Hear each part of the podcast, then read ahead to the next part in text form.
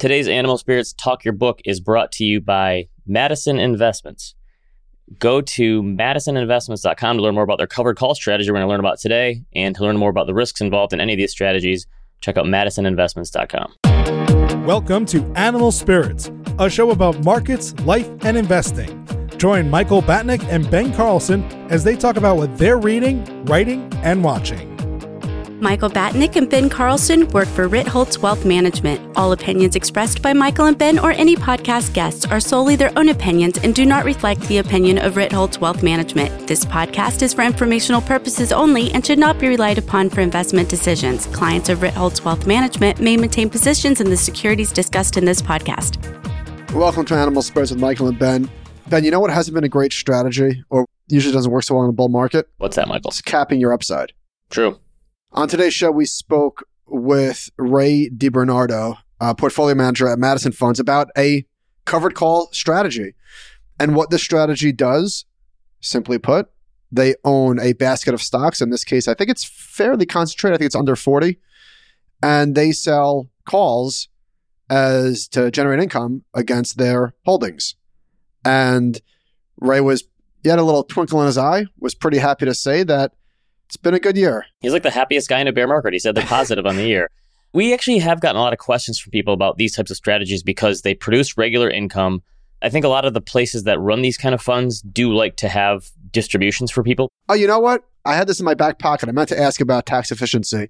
What I was going to say is this is a qualified account type of strategy. That would make sense. But this is the kind of strategy. So you're writing call options and you're capping your upside, but you're receiving a premium that helps a little bit, which makes it so your downside you usually do better and then the upside you lag. It's a defensive strategy.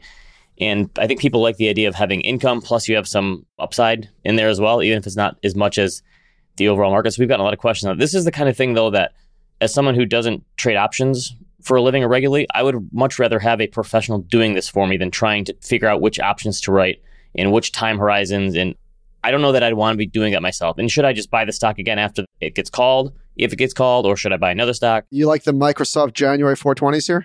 Sorry. I think I've told you this before. I've never bought an option in my life. I would much rather have a professional do this for me. Still can't believe that.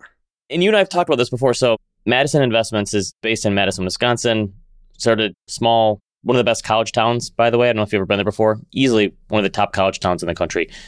They manage like $20 billion. And for my time in the institutional world, it always shocked me how many places there are like this that are these niche boutique places that manage money for not only individuals, but also large institutions that manage billions and billions of dollars. And full disclosure, I should say, my very first investment consulting job out of college, this is probably like 2005, the investment consultant I worked for used Madison Investments as an investment advisor to run separately managed accounts on behalf of our clients. So you're trying to say that the active is dead trope is nonsensical? Especially if you look in the institutional world, there is a lot of money, and especially like separately managed accounts that don't have to rely on retail for everything. So here is our conversation with Ray DiBernardo, where we talk about the Madison covered call and equity income strategy. That is ticker MENYX. We are joined today by Ray DiBernardo. Ray is the vice president and portfolio manager at Madison Investments. Like me, he's a fellow flyover state guy in the Midwest, not a coastal elitist like Michael. Ray, welcome to the show. Just had to set that out. Ray, for those who aren't familiar with Madison Investments, why don't you just give us a brief rundown of the firm and what it is you guys do? Sure, Ben and Michael, good to be with you. Madison Investments is an independent, employee-owned investment firm based in Madison, Wisconsin. We were founded in 1974, and we currently manage just over $20 billion in client assets across a number of investment mandates, including fixed income, asset allocation, international equities, and U.S. equities. Our U.S. equity team is primarily based here in Madison. It comprises of large cap, mid cap, core. We have a small cap strategy and an equity income group, which includes a dividend income strategy and the covered call strategy, which I'm responsible for. All right, so we're going to get into the covered call strategy. But before we do, maybe let's just take a second to describe the landscape and the year that is 2022. From your seat, how do you think about when you're looking back on this year? What are you going to remember? I'm going to remember an investment environment that has finally been conducive to covered call writing. We've been doing this for a long time here. We started out with our first covered writing product was back in 2004, a closed-end fund, and we started this fund in 2009, so right after the great financial crisis. And for the vast majority of that time, up until this year, we've been in a bull market. Probably the worst environment you could have for a covered writing fund is a straight-up bull market when volatility is low, as the strategy really requires the other side of the cycle to make the case for covered writing over a full investment cycle. We're starting to see that other side now, and we're starting to see the benefits of it. Not only is it a very defensive strategy, but higher volatility that comes along with bear markets also improves premium income, which makes the fund even more defensive. So this has been, at least from my perspective, a breath of fresh air, even though it's kind of been difficult to handle for most investors. Ray, you're the only happy person I've heard talk about this bear market. I know. Well, found the short seller. Our fund is up in a market that's down 15% as of right now, so I'm pretty happy. We get a lot of questions from our listeners about option strategies because they hear about the income, but I think a lot of people are confused about how they actually work. So why don't we start there from the basics? What exactly is a covered call strategy and how does it work? So just lay out the basics for us first. We start out with an underlying asset, and in our case, they're U.S. equities. And essentially, it's a two-part process. You have the underlying asset, equities, and then you have an option overlay. In our case, we're using individual call options, equity options, rather than index options. Essentially, what we're just doing is through the option contract, we are agreeing to sell a portion or all of an existing holding at a predetermined price, which is the option strike price, for a predetermined period of time, right up until the option expiration date. And for doing that, we're receiving a premium, which increases income, but also provides a downside hedge to our existing holding. So we're essentially just pre-selling or agreeing to pre-sell a holding that we already own. So what would be good for this strategy is, I'm using air quotes here, but I don't know what else to call it, a stock picker's market that goes sideways. I mean, down isn't great, but straight up is certainly not good. You don't want a bull market with little volatility where your positions are getting called away. Oh, and not only that, to pour salt to the wound, you're also not collecting a great deal of income because there's no volatility and there's no juice in the options. So the past decade must have been pretty frustrating. It was frustrating, but having said all that, even though markets were going up 20, in some cases almost 30% in some years, we were still generating good returns. We just weren't keeping up. So we were participating on the upside. But in bull markets, everybody just wants to make money. In sideways or choppy markets or down markets like we're having now, people want to preserve capital. So they don't really see the benefit of the strategy until they actually needed. And this year, they've definitely needed it. When you're thinking about, before we get to the strategy, I'm just curious for framing this, because people have to have the right expectations for what this can do, both the upside and the downside and the limitations of the strategy. What is the appropriate benchmark? It sounds like it's probably not the S&P, although it feels good to compare yourself to the S&P in a positive year, obviously. But like objectively, what is an appropriate benchmark that you would like to compare yourself to, both in good times and bad? Well, it's a good question because the reason that we actually started this strategy back in 2004, at least the first fund that we started, was because a benchmark was finally created. Options and covered writing have been around for hundreds of years, and it wasn't until the 70s when the Chicago Board Options Exchange was created that we had a listed market for options and standardized market for options.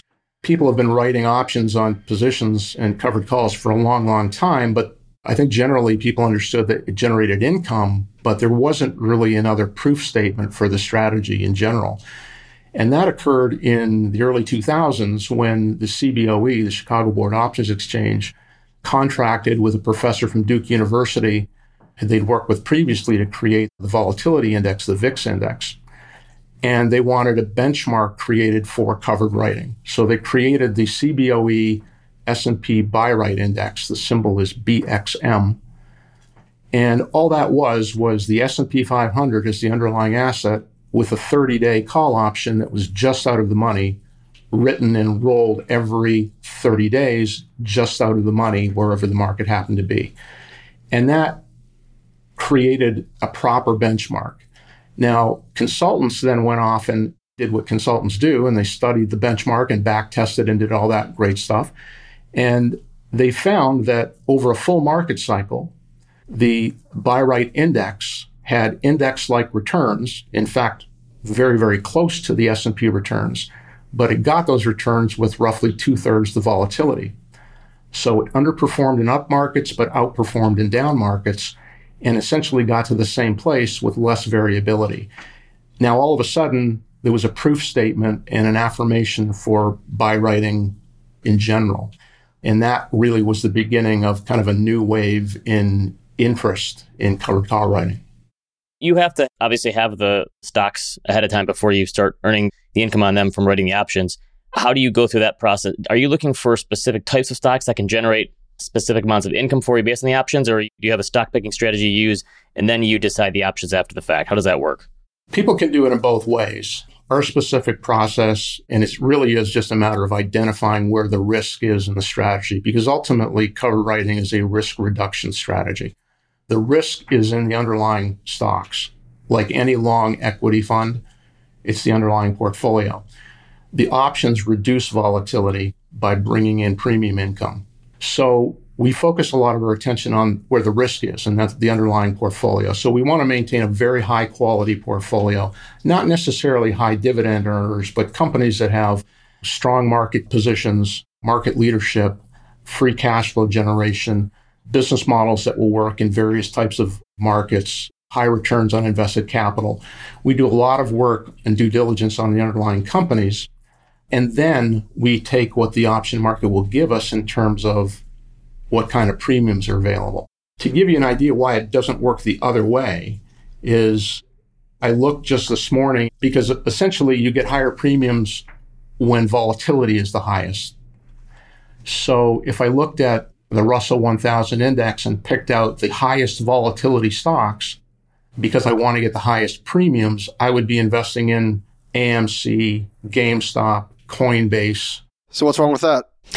You kind of get where I'm going with this. So high risk, high beta firms. If you go to the other end of the spectrum, you're getting Johnson & Johnson, Coca-Cola, Pepsi, a lot more high cap, high quality companies. So what we try to do is we try to incorporate our stock selection process, which has always been high quality based, and then add another layer of protection with the option overlay on top of that. So we get a solid foundation with the equity fund and then add an additional layer of protection with the option overlay. All right. So there's a million follow-up questions. For the equity selection only, do you have strategies that do that with the unhedged version? Let's say somebody just favored your stock selection. Would you offer that, or is that not part of it? Madison Investments has always had a reputation of being kind of a very high quality growth at a reasonable price philosophy in terms of investing. So we've always had a very high quality bias. And we do follow very similar paths in terms of the stocks that we pick for the covered call portfolios. The main difference with us, though, is that there's a lot more turnover because of the option activity. We like to say that we take a long-term strategic view on the underlying stock, which may be 3 to 5 years, but the options force us to make some shorter-term tactical decisions based on the 30, 60, 90-day option expirations that we might have. So we're having a lot more turnover. We tend to be investing in a lot of more varied sector approach. In many cases, our traditional Madison portfolios have very low turnover, and so there's a significant difference in that type of philosophy. But the overriding similarities are high quality, growth at a reasonable price, long-term strategic positions. So the turnover would occur, what? If a stock gets called away, you're not just going to buy it back? Is that what you're talking about? Yeah, we allow stocks to get called away, partly because when we set these funds up, we set them up to be income generators. So we do historically have a fairly high distribution rate. And part of that distribution rate comes not only from the underlying dividends, which is typically slightly ahead of the market, so maybe 2-2.25%. Option premium is obviously part of that. So the net option premiums we generate through the year, but we also distribute capital gains that we generate or realize throughout the year. So we're happy to let stocks get called away, because essentially when we're agreeing to sell a stock at a certain price, even if the stock goes higher, we're pretty much capped out at that price. So if a stock gets called away, we then decide whether we want to buy it back at whatever the current price is, or wait until it comes back to us, or we just take that cash and invest it in some other idea that we've been working on. So you must have to have a pretty big watch list then, because it's almost like a catch-22 of it's good that the stock's going up, but then it's also hits that threshold where you can't really hold it long-term because you have the call on there. So you're getting the income. So you have to have another stock waiting in the wings, essentially. We do have a large watch list. Very often, more often than not, we are just repurchasing the same position that is getting called away, assuming that the conditions under which we wanted to buy it in the first place still exist, and assuming the price hasn't got overly expensive. One of the things that we do in determining whether we want to sell a stock or not, ultimately, is if valuations get to a point that we think are excessive, we can just write an option closer to the money, bring in a bigger option premium, and then let the whole thing get called away. And that is essentially the sell discipline that we have built into the system. Along the way, we just collect more option premium. Do the covered call strategy that you employ work the same across every holding, or are you more or less aggressive depending on the underlying security? It's very specific to each underlying security. And that's the benefit of using equity options over index options. We could provide umbrella coverage for the whole fund by selling S&P options and bringing in premium. Individual equity options typically have a higher premium because volatility is higher for a single company relative to a 500 stock index. And more importantly, we can tailor the option characteristics to our view of the underlying stock. So as you noted, there are holdings that we may not want to write on at all because we want to participate more in the upside. An example of that right now would be Las Vegas Sands, which is one of our biggest holdings. Once COVID is lifted in China, the stock is going to, in our estimation, do very well. So we don't necessarily want to be stopped out of that by having an option written relatively close to the money. In other situations where valuations are a little more excessive, we might write very tight to the money to get more downside protection in case the market does turn. So it really is specific to our view of each individual holding.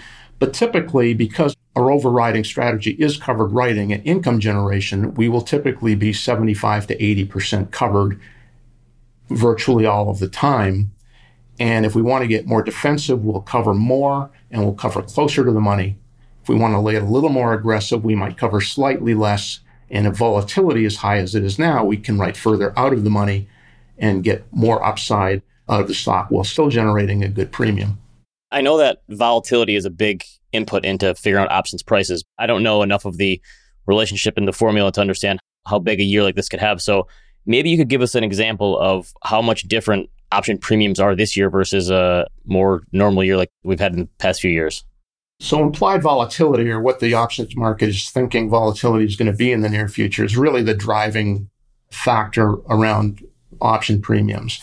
And if we look at a stock like Microsoft, so very high quality, terrific AAA balance sheet, market leader, all the great things you want to see in a company, is trading at a 3-month implied volatility of 32.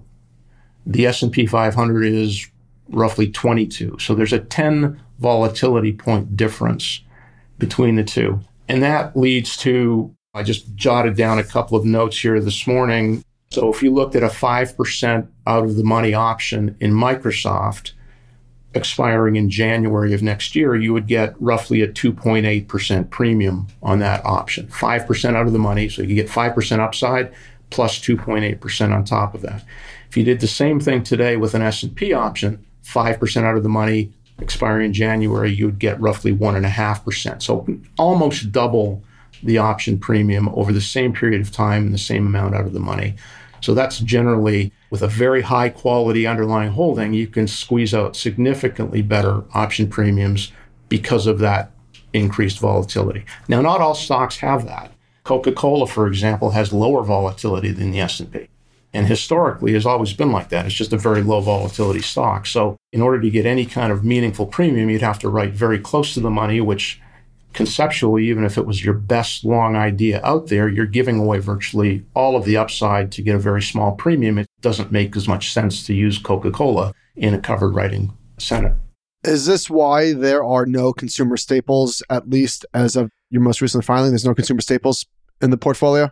We had a couple of them in there. We let them get called away. We own Smucker's and Archer Daniels. and they just recently got called away before the last quarter. So the problem we have with consumer staples isn't so much that there's not enough premium. I mean, historically, there hasn't been very much premium. But in this market, everything's got premium for the most part. The problem is valuations. For the longest time, staples were being chased because everyone was searching for dividend yield. And now everyone's looking for safety. So the valuations for these relatively low growth companies is a little bit too excessive for us. So we're constantly scouring for good ideas there. But again, we don't want to be buying mediocre growth companies at high valuations because, again, that's where the risk is in terms of how you make money in the future. Right. It's funny you mentioned that because you're right. Consumer staples for the last, I don't know, call it 10 years were bid up because interest rates were at zero and they were seen as a bond substitute, even though, of course, they're equities. But you get the point with the dividend replacement. So then they went from expensive because of low interest rates to maybe still expensive because people are like hiding out in these defensive-oriented names in the bear market. But Pepsi is trading at like 26 times earnings, which sounds like a lot. We did own Pepsi and then we sold it because valuations we felt were just getting too excessive. So it just added too much risk in our mind to continue to own it just because it was a great company and a great name. It also has to be at the right price. And we just think it's gotten too expensive. When thinking through valuations on some of these companies, obviously inflation is a big factor this year. And a lot of people think that a lot of the reason that the market valuation is compressing is just because interest rates are higher and inflation is much higher. How do you think that through going as a long-term investor, thinking through, well, of course, it makes sense that valuations would compress in that scenario, but now we got to figure out, does this inflation stay higher for longer? Do interest rates stay higher for longer? And how does that impact valuations? Or do they just go back to the trend that they were on before and we have just a blip here? That's like the hard macro thing for me to wrap my head around is how much do you place like a terminal level in that and has it moved higher versus just ignoring all that and paying attention to the companies? It's a good question because we've certainly seen a major whipsaw in money supply in recent years. I mean, historically high money supply growth post-COVID, and we're still feeling the impacts of that. And that's one of the key reasons that inflation has gotten so high, along with the trade issues and the supply chain issues, et cetera. Now we're starting to see tightening, and we've seen record declines in money supply back to longer-term trends.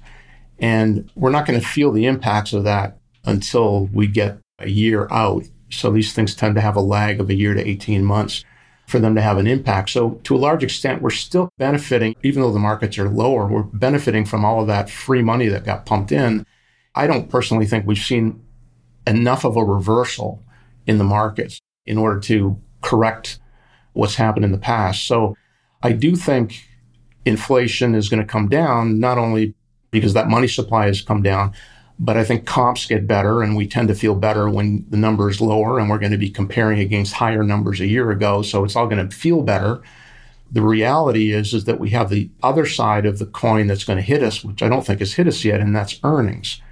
Money supply and inflation have pumped up corporate revenues. Nominal GDP last quarter was 9%. And in order for the Fed to get inflation under control, they have to get nominal GDP to come back down. Let's say they can get it down to 4%. They have to keep Fed funds above that rate for a meaningful period of time in order to squash inflation. Well, nominal GDP is essentially a proxy for corporate revenue. If this is going to happen, then corporate revenue's got to come down generally. And earnings, which are going to get squeezed and have been getting squeezed by higher costs, higher labor costs, higher input costs, are also going to get squeezed as well. So you have an environment going forward where revenue's got to come down, earnings are likely going to come down as well, and we're entering a recessionary environment. We have discussions all the time around here about whether this is the beginning of the next bull market or not, or if we're just kind of in another bear market rally. I'm not sure we've actually been in the bear market yet, to be honest. Excuse me? I don't think we've actually been in the bear market yet. You think there's worse to come, huh? I think what we've seen is if you look at a trend from 2009, we just corrected back down to the lower part of that trend. And we saw this big bubble post-COVID because of that money flowing in, and that's been now corrected back. We haven't seen the recession or the major decline in earnings yet, and I think that's going to happen next year. Your point about earnings is interesting. I always tell Michael, no one ever inflation adjusts earnings levels. So no one thinks the fact that earnings are growing really high, well, part of the reason is because companies can increase their prices. So you're saying either the Fed brings stuff down, And even if they have a soft landing, earnings are going to have to come down. And if we have a recession, then it could be worse. That's kind of your worst case here. I think the Fed has to keep rates above nominal GDP to keep inflation in check for longer than people expect. And that's going to bring revenue down significantly. And I think earnings estimates have to come down. I think right now the estimates for 2023 are still for about 5% earnings growth in the S&P. I've seen more and more strategists out there bringing it down to minus 10, minus 15%. I wouldn't at all be surprised if we have a negative earnings year. So we have an earnings recession along with an economic recession. So what kind of multiple can you put on that? Right now, if earnings do come down the way I'm thinking, then the market's trading closer to 20 times earnings. And I think in an environment where rates have to stay higher for longer, that's dangerous. I think the market has to adjust lower. So before we start the next bull market, I think we still have to go through some pain. So with this strategy, let's say we do get a washout in 2023, would you ever pivot to more growth-oriented names, or is your strategy through different economic regimes? We're kind of a go-anywhere strategy. We've been underweight the traditional high cap or mega cap growth stocks, the FANG stocks, for a long time, and that hurt us, particularly in 2021. Hey, Ray, be honest. How good does this feel? You know what? It doesn't feel bad. Sometimes being early can be painful. We invested a lot of money in energy early, and we took that money away from technology early. And for a while, it was looking like the wrong call. But as we went through the end of 2021 and valuations just got ridiculous, we felt better and better about the call. And not that we were seeing in our crystal ball that 2022 was going to happen this way. We certainly didn't foresee the geopolitical issues that we saw that are impacting the commodity space. But we felt much more comfortable with the upward trend of the commodity and industrial and particularly the energy space than we did investing in some of these large cap growth stocks at these exorbitant multiples. And I've been around long enough to understand that companies can still grow and you can lose a lot of money in them. I remember Cisco back in the tech telecom bust. It actually grew from 2000 to 2004, but it lost 70% of its value because the multiple went from 130 down to 30 times. You have to always be aware of valuations, and we just think they got too crazy with mega cap stocks, and we're seeing the other side of that. So you think this environment of higher inflation, higher rates makes more sense for higher quality, cash flow generating, value type stocks than the high flying growth still for a while?